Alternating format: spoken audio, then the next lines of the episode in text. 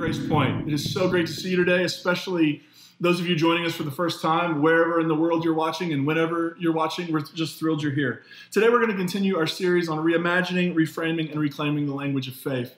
And this, this sermon, this teaching, this message, whatever you want to call it, this talk is a two parter. We'll begin it today and it'll carry over into next week. So, today, we're going to start talking about judgment, and next week, we're going to talk about justice.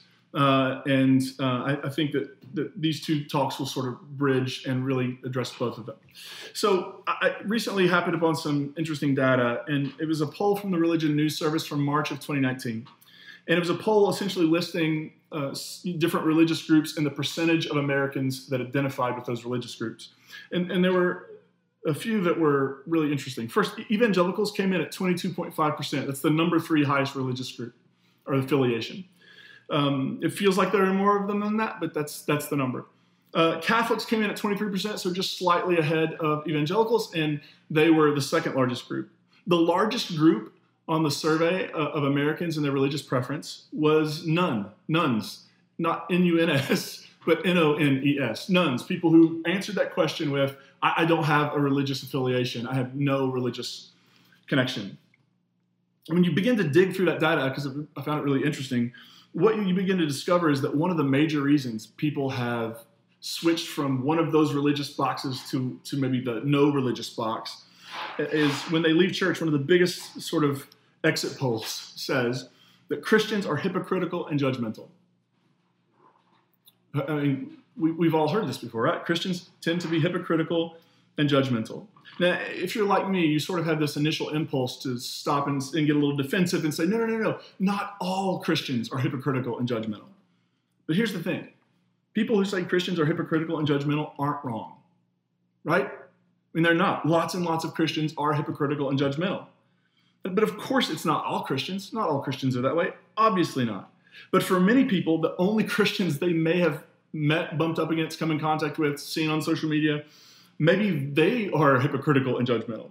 So if we want to change the perception, then we have to grapple with where, if, or how the idea of judgment fits into a progressive Christian lens. Maybe the best place to start is with some familiar words from Jesus. This section is part of the Sermon on the Mount, which is sort of Jesus teaching where he's, he's, he's riffing on the Torah, he's riffing on the Jewish law. And what he does here is not abolish the law, but he shows what it means to fulfill it. And by fulfill it, it doesn't mean Jesus ch- checked all the boxes so nobody else has to. But what Jesus is saying is th- this is what's written. And, and if we freeze that in time, then it actually gets in the way of us living it out. For example, Jesus riffs on this. He says, You've heard it said, eye for an eye and tooth for a tooth. Now, if you go back in time to when eye for an eye and tooth for a tooth originated, it was in a time where it was seeking to limit the amount of violence because if somebody were to cut off your finger or kill your goat or something like that, eh, then, then you could come back and just kill them to get revenge, right? And eye for eye says, no, you can only do what has been done to you.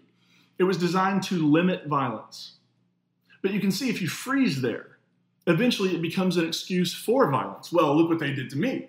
And so Jesus says, actually, the, the fulfilling intent of that text is not to keep doing to them what they've done to you. The, the, fulfillment of that is to learn to love your enemies and to pray for those who persecute you. Right? So that's the, sort of the, the Rabbi Jesus, teacher Jesus, sort of riffing on look where this could go. And he gets into, uh, in Matthew 7, a, a bit on judgment. And here's what he says Don't judge so that you won't be judged. You'll receive the same judgment you give. Whatever you deal out will be dealt out to you. Why do you see the splinter that is in your brother or sister's eye, but you don't notice the log in your own eye?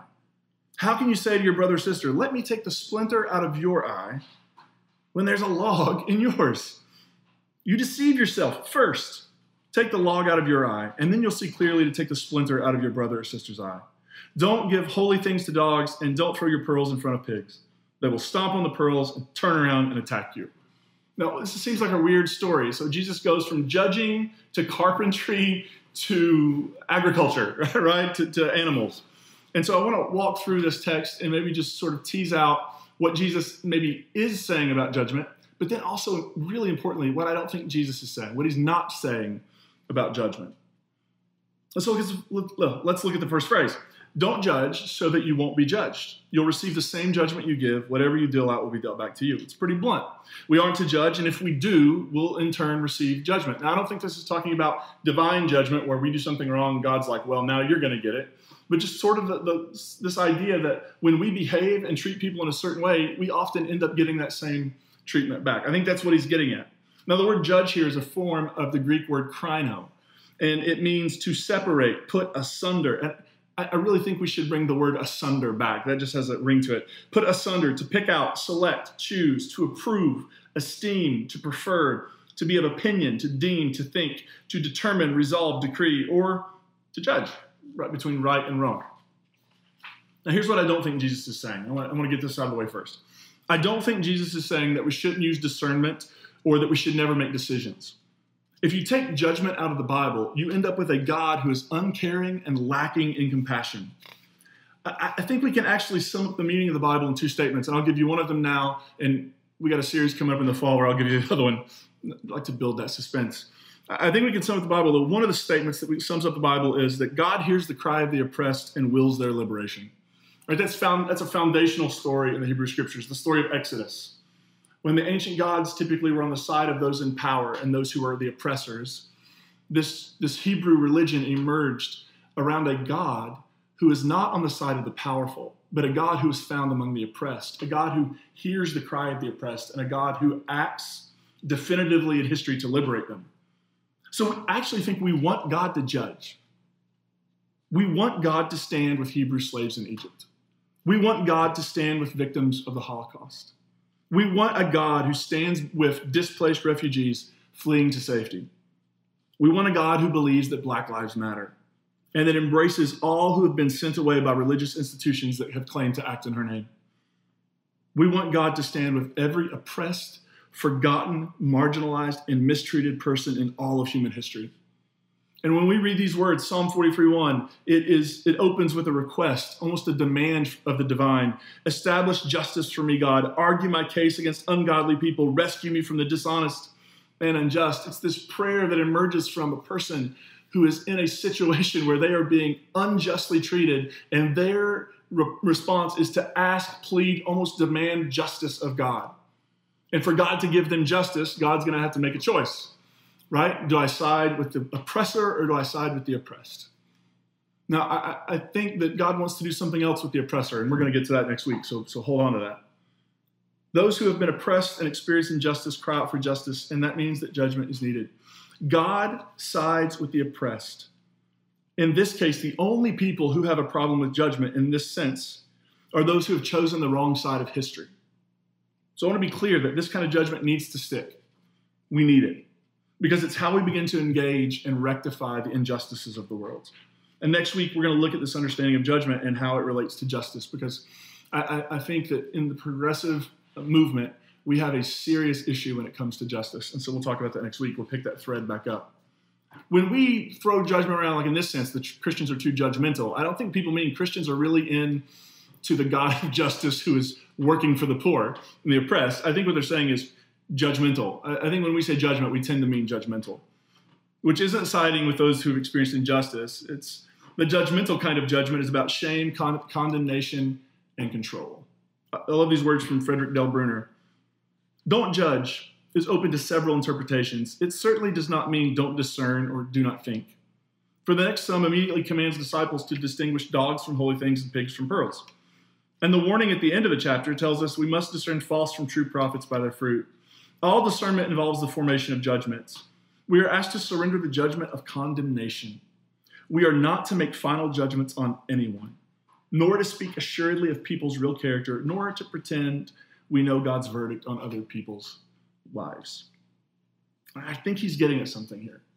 I don't think Jesus is saying we should never make decisions about what's right and wrong, what's just and unjust especially in the context of human suffering. It is never acceptable to look at suffering and try to say there are good people on both sides. Like the oppressor and the oppressed, they're both good people. Or there's something going on there that needs rectifying. But in this sense, Jesus is talking about. It seems to me that judgment is about controlling people. Right? Because after all, we love them and have a wonderful plan for their life. Or we think we do. When we talk about judging, we're talking about attempting to control someone through correcting, through criticizing, through shaming, through ignoring, through ostracizing, because ultimately life is middle school, right? Anybody ever have that experience in middle school, high school? First day, you walk in, you don't really have a, a group of friends yet, and so you're just kind of wondering where you sit, or maybe you and your friends had a falling out, and now you're sitting at the lunch table alone. Like that, that seems like oh, when middle school's over, that's over. But that ends up sometimes being real life, and I think ultimately we end up trying to control people through fear. We end up trying to control them through fear. Correcting, criticizing, shaming, ignoring, ostracizing, and ultimately the, the sort of the big weapon is fear. And I think this is what Jesus means when he says, Don't give holy things to dogs and don't throw your pearls in front of pigs. They will stomp the pearls, turn and attack you. He is not using dogs or pit, the pit dog or pig image to demean or dehumanize in this case. I do think there is a case in um, the Gospels where Jesus actually does use the, the, image of a dog and he is using it to demean, and he actually has a transformative experience where he learns something new and changes his mind. Uh, and we'll talk about that maybe at some point. But he's not using it in this case to demean. It's an observation that dogs and pigs do not know what to do with pearls. So it actually has the opposite effect. If you toss some pearls in front of a pig, they're not going to know these are valuable pearls. They're going to expect something to eat. And when they're disappointed, they're going to look for food somewhere. I think this is the image Jesus is getting at. And I think what he's ultimately trying to say is when we try to force things, even good things, holy things, pearls, those are good things. When we try to force good things onto other people that they just aren't ready for, this is what happens. It has the opposite effect. It's a lesson I'm continuing to learn on social media. Sometimes, even from a place I think of good intention, I end up getting into a mess, and I end up almost having to pull myself back from using shame to attempt to control other people's opinions. So I think judgment works in two ways. It works using the negative, right, where we judge, we condemn, we shame, we uh, we isolate, we ostracize, we we pump fear at. So we judgment can work negatively but we can also try to judge by using the good, by, by offering good things to people, things that maybe in a year, two years, whatever, they'll be ready for, but right now it actually is something that they just can't appreciate. And here's, here's the thing I don't think this means, this doesn't mean that we shouldn't engage people and invite them to see things from a different perspective. It doesn't mean we don't stand up when people are being marginalized and mistreated. We absolutely do. We absolutely must. The pursuit of justice is deeply embedded in the Christ path. What it does mean, I think, is that transformation will never really happen when the driving force is shame, fear, or control. When what we're ultimately trying to do is shame people into our perspective or shame people into making the decision we want, shaming them to go to the school we want them to go to, shaming them to go into the job we want to, shaming them to root for whoever we want them to root for. When we use shame, and fear as the primary motivator, it doesn't ultimately create transformation. It can create a kind of acquiescence. It can create a kind of, well, I'll just do this to get them off my back. But it doesn't actually, it doesn't actually lead transformation. It's one thing to invite, to teach, to critique, and call to repentance. I think we should do all of those things. Invite, teach, critique, call to repentance, call something out when it needs to be called out. It is another thing to try to subvert the transformation process by just getting people to do what we want externally, at least, right? Like just look like you're doing what we want while disregarding the internal, while disregarding what's going on in the heart.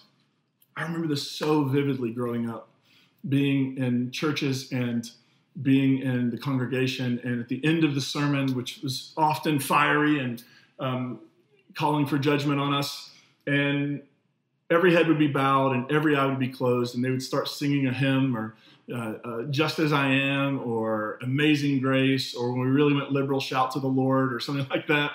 And we would be standing there and they would start to ask questions, every head bowed and every eyes closed. If you were to die tonight, where would you go?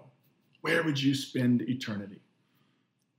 And I can remember the specific night when I uh, sort of broke and went down front was because one of the one of the people who were leading the revival told this story about someone dying prematurely, a young person, and they said, There's a good chance that somebody in this room tonight will not make it home alive. And I thought, There's not that many people in here. The odds are not ever in my favor. I got to do something here, right?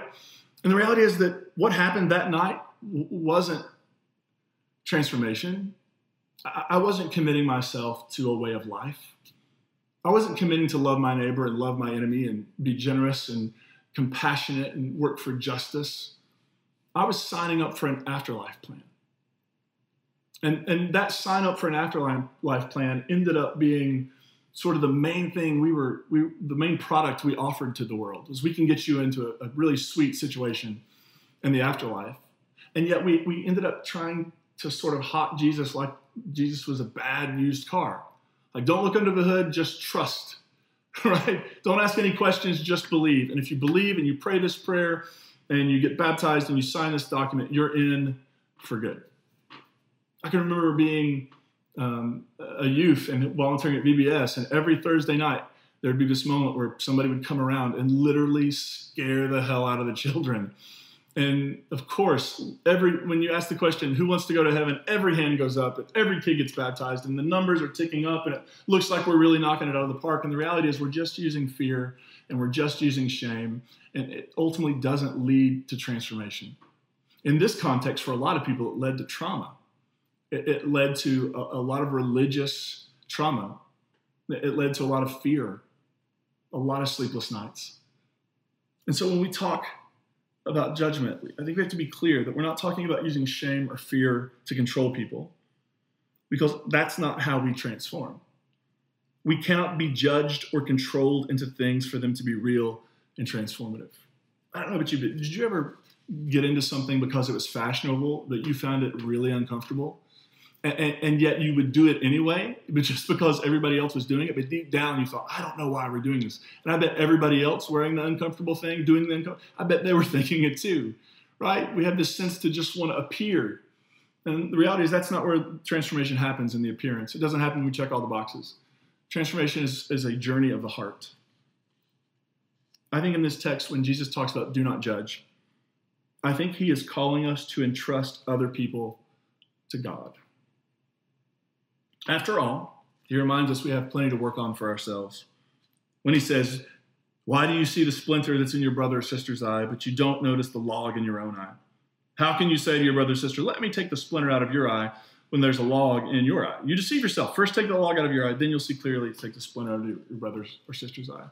We spent a lot of uh, days outside at our house um, this spring and summer, and we have a, a wooden back deck. And sometimes the kids will get out there and they'll run around and when they do that, they're run barefoot and they end up with splinters in their feet. And we have this one particular um, kiddo who gets splinters, hates them, and yet when we try to extract the splinter from her foot, she loses it. And you could probably hear her scream all over the neighborhood.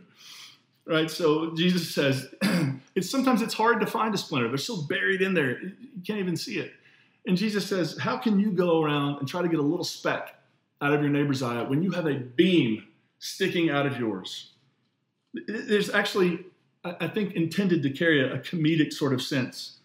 It's sort of a visual reminder that when we engage in this kind of judgmentalism where we're using fear and shame to control people, it's this reminder that this kind of judgmentalism actually keeps people from coming close to us. When you've got a beam sticking out of your eye, people can only get so close, and you can only get so close to them we push people away by trying to make them what we want them to be. Jesus' solution actually isn't that's never your job. You should never try to get a splinter out of someone else's eye. Instead, Jesus' point is deal with your own issues, take the beam out of your eye, and then maybe you will be compassionate enough to help others take a speck out of theirs. See, the problem with judgmentalism, it has zero compassion because it ignores everything else that's going on when, when I'm judgmental, I'm ignoring all of my issues, all of my struggles, all the things I could work on, all the areas I could improve. When I'm being judgmental, I am completely honed and zoned in on everybody else while ignoring myself. I have a beam coming out of my eye, and I'm going around pointing at specks in other people's eyes. It's a barrier. But Jesus says there's a moment when you have done the hard work of getting the log out of your eye that maybe you'll develop some empathy and maybe you'll develop some compassion. I think what judgmentalism ends up being is, is sort of religious fervor without the compassion. And I think Jesus would say, and actually does say in the Gospel of Luke, be compassionate because God is compassionate. You can have all the religious fervor, you can have all the doctrinal purity, you can have all the orthodoxy in the world. And if it is not embraced with compassion and if it is not covered in love, then it ceases to be meaningful or valuable or helpful. Maybe if we go through the beam removal process ourselves, it will create some empathy for the specks that other people are carrying around. Jesus' solution to our judgmental tendency is for us to trust and trust others to God. And I think this is why we struggle with it. And this is where we're going to pick it up next week. I think we struggle with turn, turning people over to God and essentially saying, God, it's not my job to, to make the final say on them, it's your job. I think the reason we're worried about that is because we're concerned that God won't act the way we hope. we're concerned that God may let them off easy. Um, and so we're going to kick and look at that next week. But as, as we sort of wrap this up today, I want to leave you with a couple questions. Can, can I entrust other people to God? Is that a thing I can do? Is that a thing I can begin to try to do? That when I begin to look at someone else's life in a judgmental way, that I can begin to just maybe have a moment where I'm like, that is not, that is above my pay grade. That is not in my job description. My job isn't to judge other people. I'm working on a beam removal from my own eye. Right? Can we entrust others to God? And it actually probably begins with this question Can I entrust myself to God? Can I entrust myself to God? Can I entrust that with all of my faults and all of the things that I have going on, that God, when God thinks about me, sees me, however that works, I think that that's sort of metaphorical language, obviously, but it, does God love me? Does God value me? Am I beloved? Am I made in the image of the divine? Yes, each and every one of us are made in God's image. Each and every one of us are beloved. Each and every one of us is a child of God. And when I can begin to entrust God with me and making sure that the people who've wronged me over here, making sure that the, this thing that happened over here, when I can begin to say everything is not under my the purview of my control, when I can, when I can begin to just rest in my identity as beloved, and I can begin to do the own work, the interior work, the journey of beam removal in my own eye, that's when I can really begin to be compassionate and empathetic and begin to join in the work of healing the world. That's our job, Grace Point. That's our work. Not to be judgmental, but to be people who are entrusting ourselves and entrusting others, even our enemies, entrusting them to a God who has called each and every one of us beloved. Grace Point, would you join me in welcoming Kashif Graham? Kashif is part of our Grace Point community, and he's also a typewriter poet, and he's going to share some of his poetry with us as we wrap up our gathering today.